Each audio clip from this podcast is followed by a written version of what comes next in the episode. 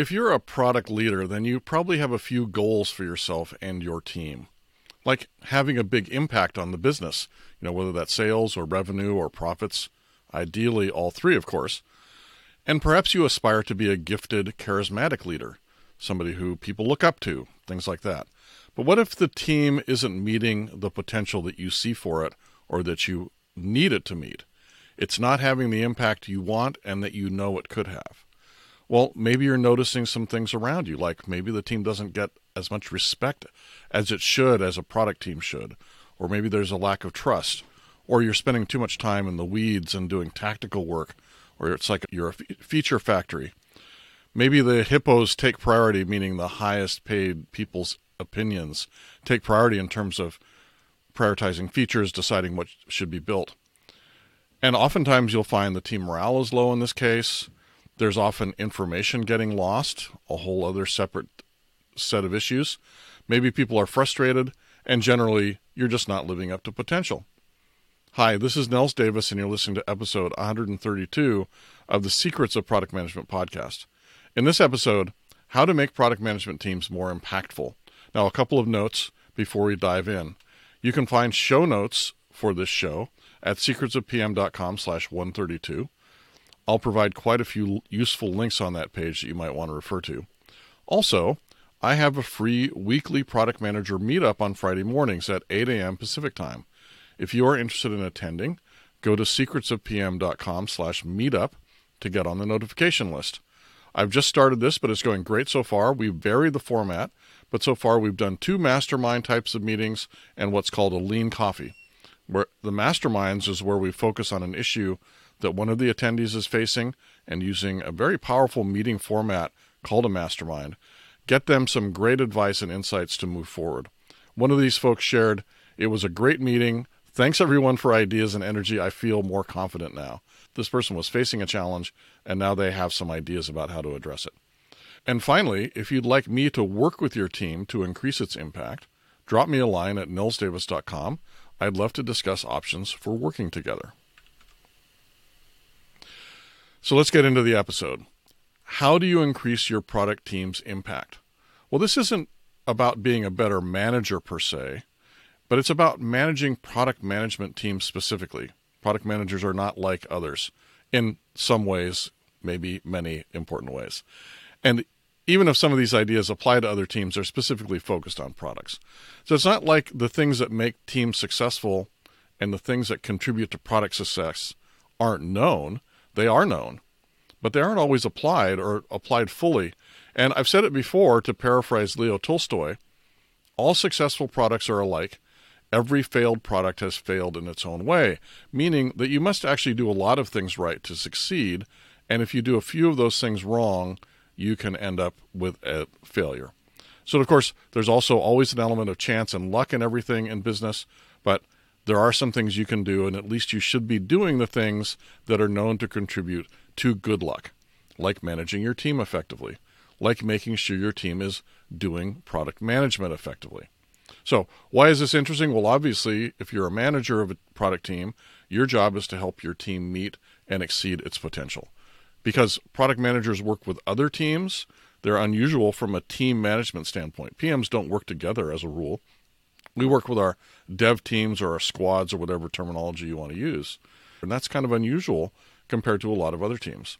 So, one thing that can be really valuable is actually bringing back some team cohesiveness in the product management team itself as a team. And I'll talk about that a little bit more.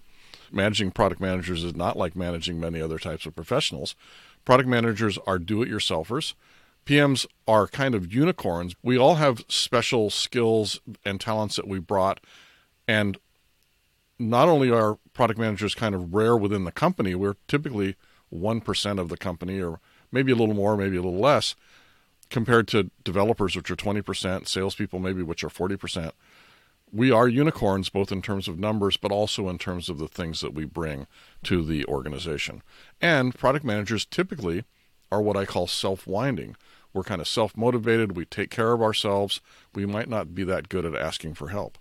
And the reality is, as the manager, you're typically not there to train them or show them how to do the job.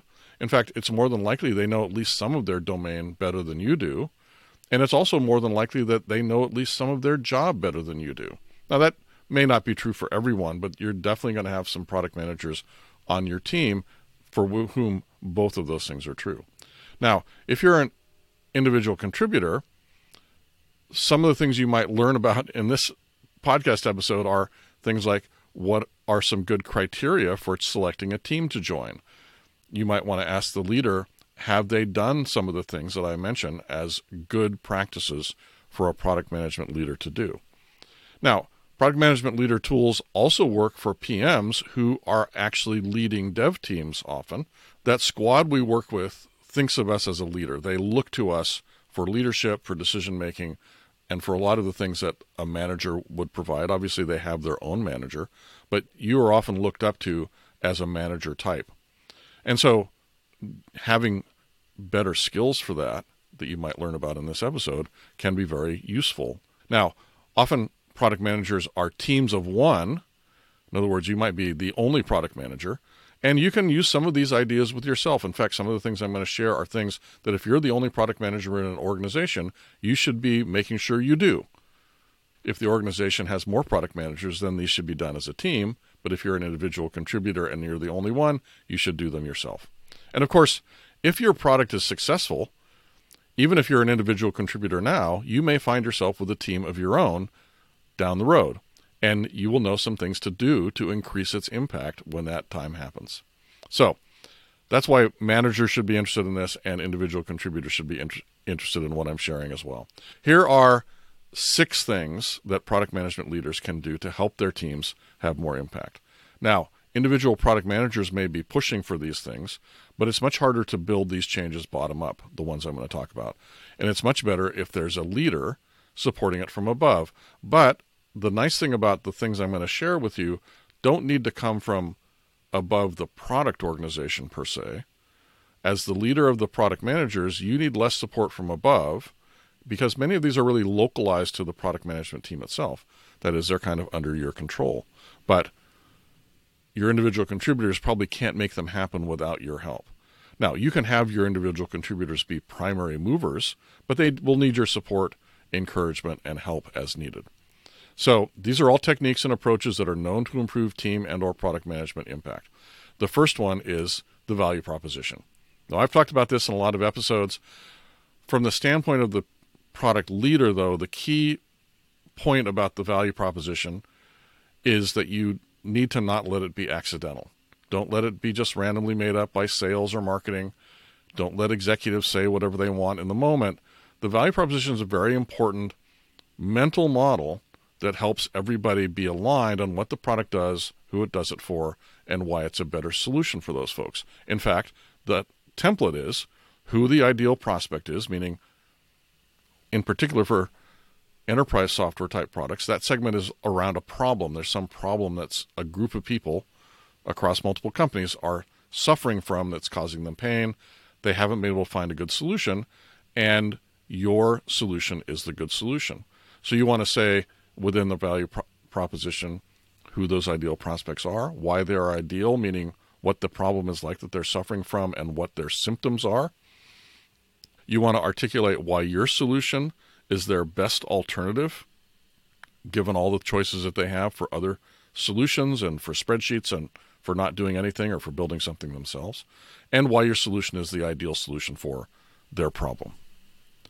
Now, a value prop that addresses all of this is a litmus test of the team and of your skills as product managers, because lots of product management organizations don't really articulate this very, well.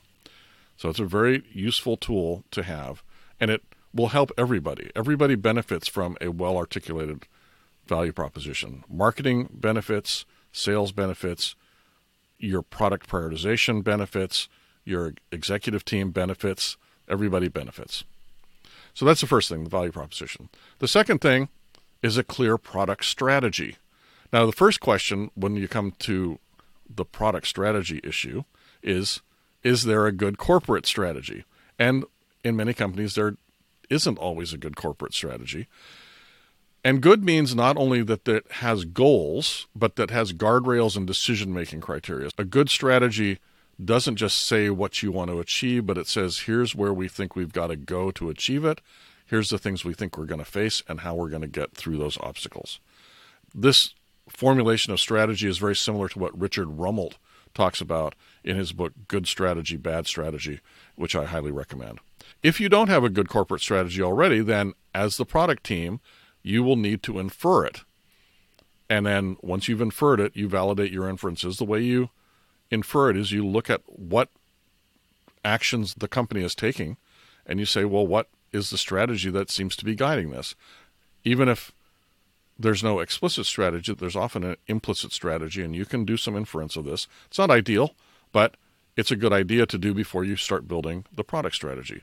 You're going to have to validate those inferences once you make some inferences about the corporate strategy, and then make sure your imputed corporate strategy defines those guardrails for making decisions that I talked about. You'll need those for your product strategy as well. And it's good to operationalize this strategy by writing it down and explaining it to your team how it can be used for decision making. Now, this is again assuming that there's not already a well defined corporate strategy. So now you can build a product strategy off either the explicit corporate strategy or the inferred corporate strategy. And the goals of the product strategy are really to talk about how the product will help the company achieve the goals of the corporate strategy. For example, it's good to know what parts of the corporate strategy aren't addressed by product because you don't probably have too much influence over that. So it's really good to know what part of the strategy is really not aligned with product per se. And then, of course, the flip side of that, what parts of the corporate strategy depend on the product?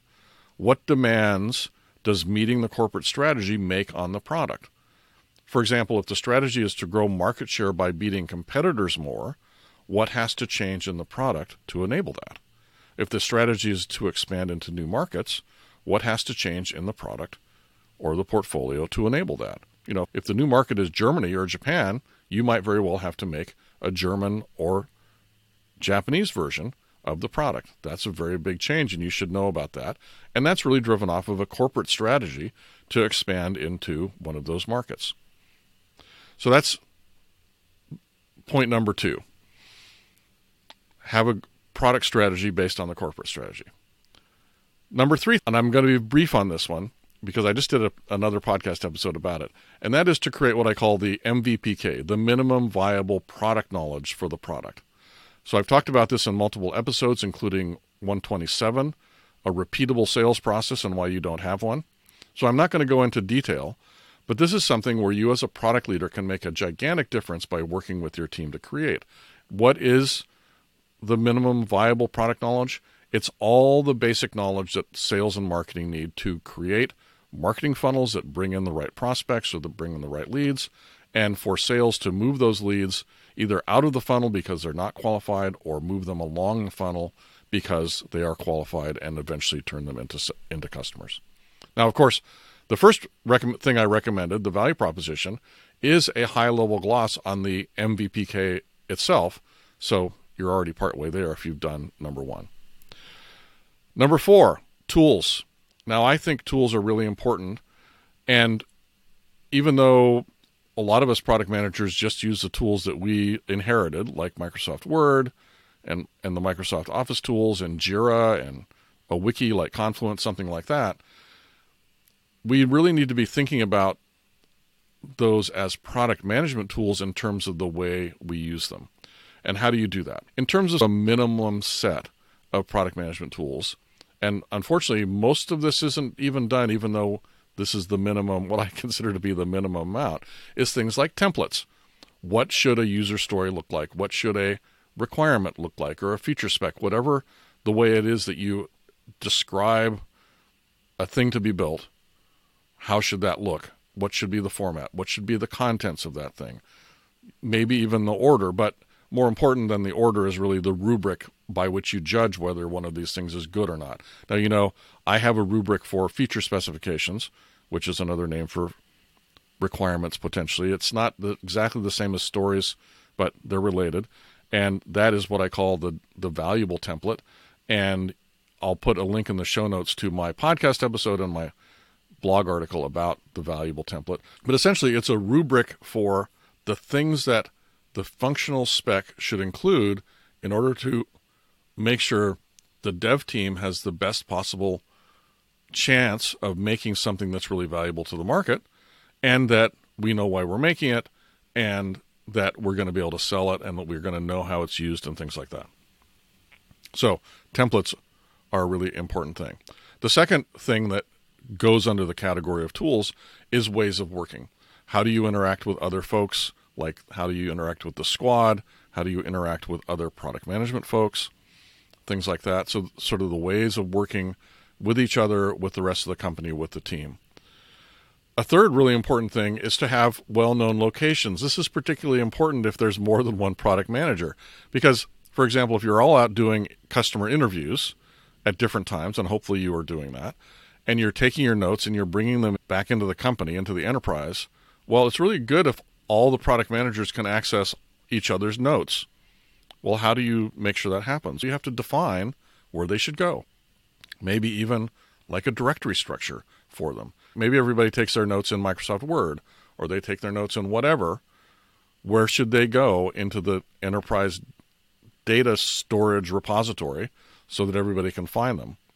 Or maybe you even say, we're going to standardize on a particular type of application to create notes. Maybe that's Confluence. Whatever it might be, there should be some kind of standards. And obviously, this is the type of thing that your team probably has a lot of opinions about. But if there's not an agreement, everybody's going to do something different. And so you have to come to an agreement. You have to create that well known location. And as the team grows, as the company grows, it's likely that you will have to come up with new locations and new ways of managing this information over time as the team grows and as the amount of data grows and things like that. The other thing that I really recommend as part of the minimum is a lightweight process for continuous learning within the team. Things like a forum for PMs to share things that they just learned. I just tried this new thing. Let me tell you about how well it worked and let me show you how to do it. That kind of thing. I I watched one, I did one, now I'm teaching one, things like that. Product management team retrospectives, that's another way that the team can do continuous learning. And this isn't talking about the product manager with their dev team, this is talking about the product management team itself. That's what I consider sort of a minimum set of tools that you would want to put together for your PM team.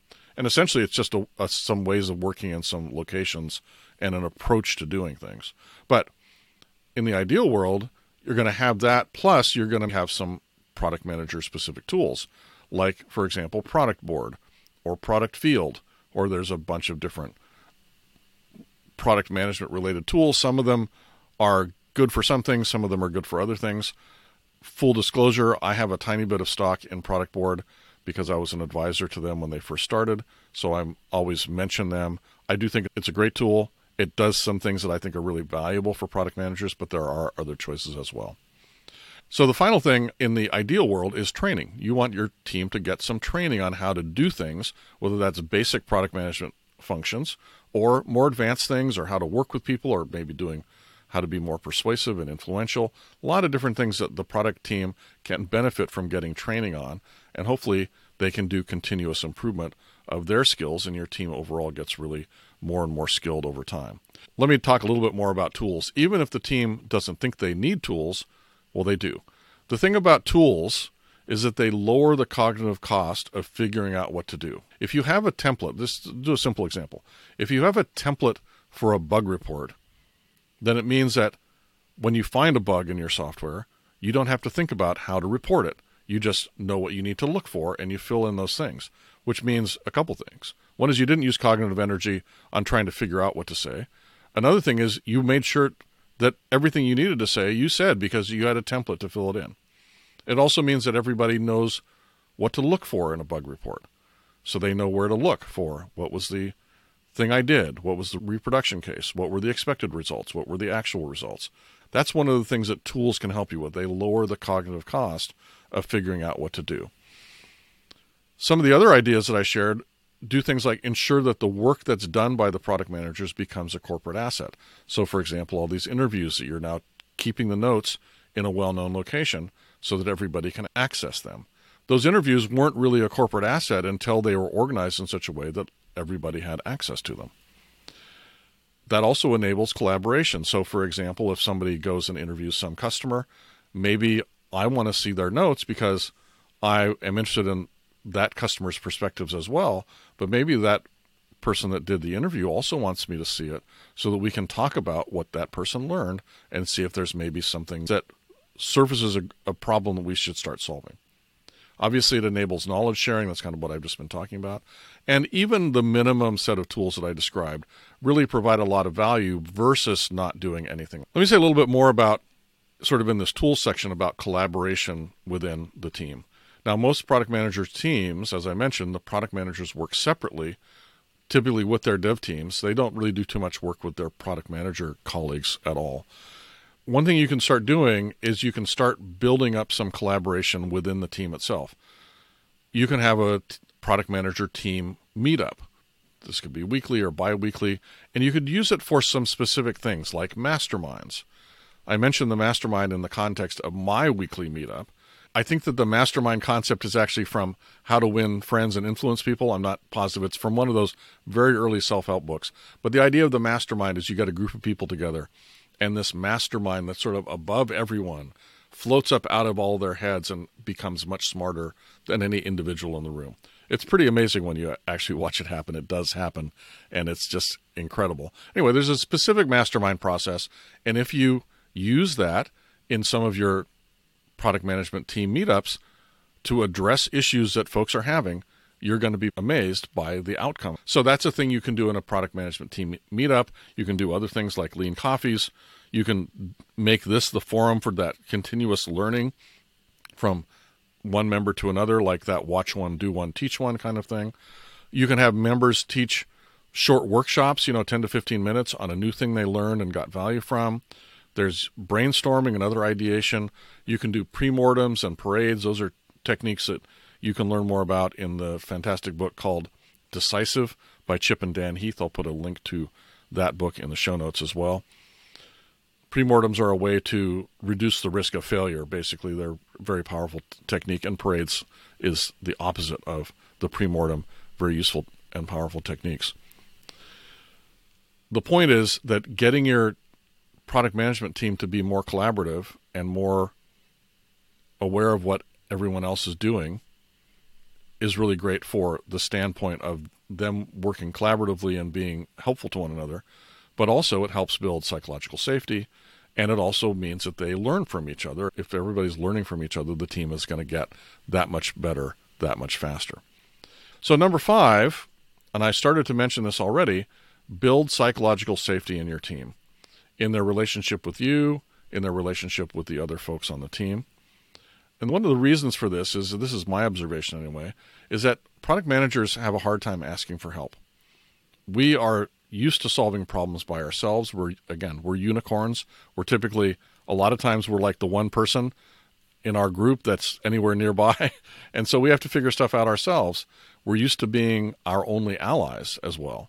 And we're used to or at least expect and maybe this is because we also are maybe we were kind of unusual in school maybe we expect to be ridiculed or punished for not knowing the right answer or showing weakness. Now, this is that's a sign of a fixed mindset, and I think a lot of product managers have a growth mindset. But there's always that little niggling thing back there that says, "Oh, what if I'm wrong?" It's especially bad when a product manager might not be doing something they know they should be doing, but they're stuck. And they're in a situation where they should be asking for help, but they aren't willing to ask, and maybe they don't even actually know that they should be asking the flip side is also true. Not only do product managers typically not want to ask for help, they're mostly not willing to take help either. Again, this is that I'm a loner, I'm I'm going to figure it out myself. Help has to be offered in a way that lets them kind of save face. Now, I'm sorry that this comes off as sounding like product managers are babies, but sometimes we all are. And I think we're all sensitive. We're all used to doing things ourselves. And so there's a little bit of management skill in getting product managers to, to ask for help and to help themselves. So, how do you help a product manager get unstuck?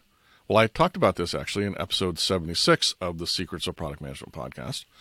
where I talked about how product managers can build psychological safety in their teams. Now, in the context of that podcast, that was primarily about the dev teams, the squads that the product managers are working with. But it's also true if you're a leader of a product management team working with the product managers themselves. And finally, that was the end of tip number five. Tip number six. It's a bonus tip, and this is on working with individual team members. And this is just something that that came to me out of reading a lot of stuff and some of my own experience. I came up with this sort of rubric for good questions that a product leader can ask or a manager can ask in a product manager 101.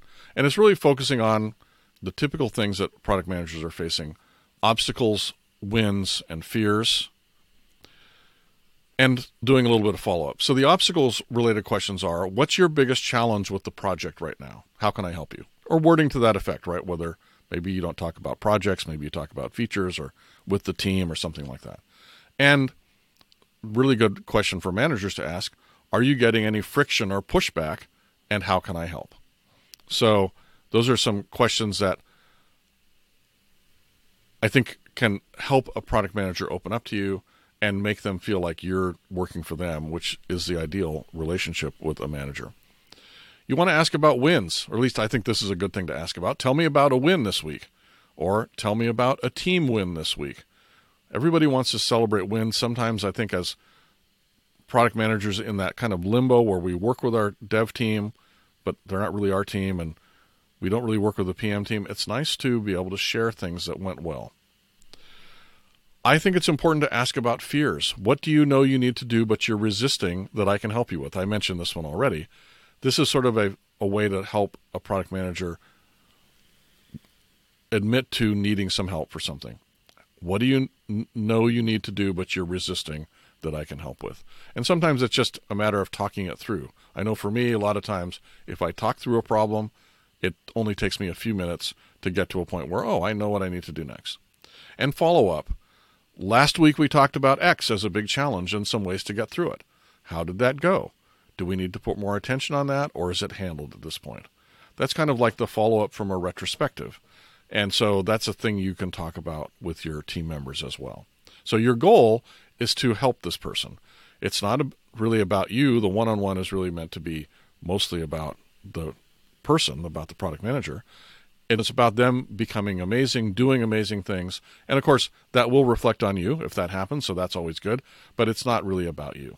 And then, after you ask these questions, what do you do? Well, here's some ideas for how to carry on that conversation.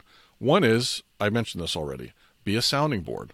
Let the person describe the problem to you. A lot of times, a lot of us are people that think by talking, and as we talk out a problem, we start to come up with a solution ourselves But at least you should be listening for a little while. Being a listener, a confidant, and giving emotional support to the degree that's appropriate within a business situation can be really, really important for people. You can help people with networking, and that's both inside the company and potentially even outside the company if appropriate. Maybe somebody needs to learn something about a new topic, and you know somebody who knows something about that topic, and maybe you can connect them, for example. Obviously, as a manager, one of your big jobs is removing obstacles for your individual contributors. Likewise, you are also kind of responsible for a lot of politics wrangling. Now, product managers should be good at politics in general, oftentimes there's politics that's kind of above the pay grade of the individual product manager, and that's a great area for the team manager to do some work in terms of getting through and around politics as well. And of course, you may have really good knowledge about product management or whatever the situation is. And so you can give advice. That's actually a great thing that as the leader of the team, you may be able to provide some very good advice in certain situations. Remembering that your team is super smart and super ambitious, they don't want help or think they need help. They don't necessarily take advice well. And they may use different modalities for learning and growing. You should really understand which modalities work for each person. I also recommend looking into Clifton strengths. Understanding each team member's strengths and how best to use them can often be a really powerful tool as well.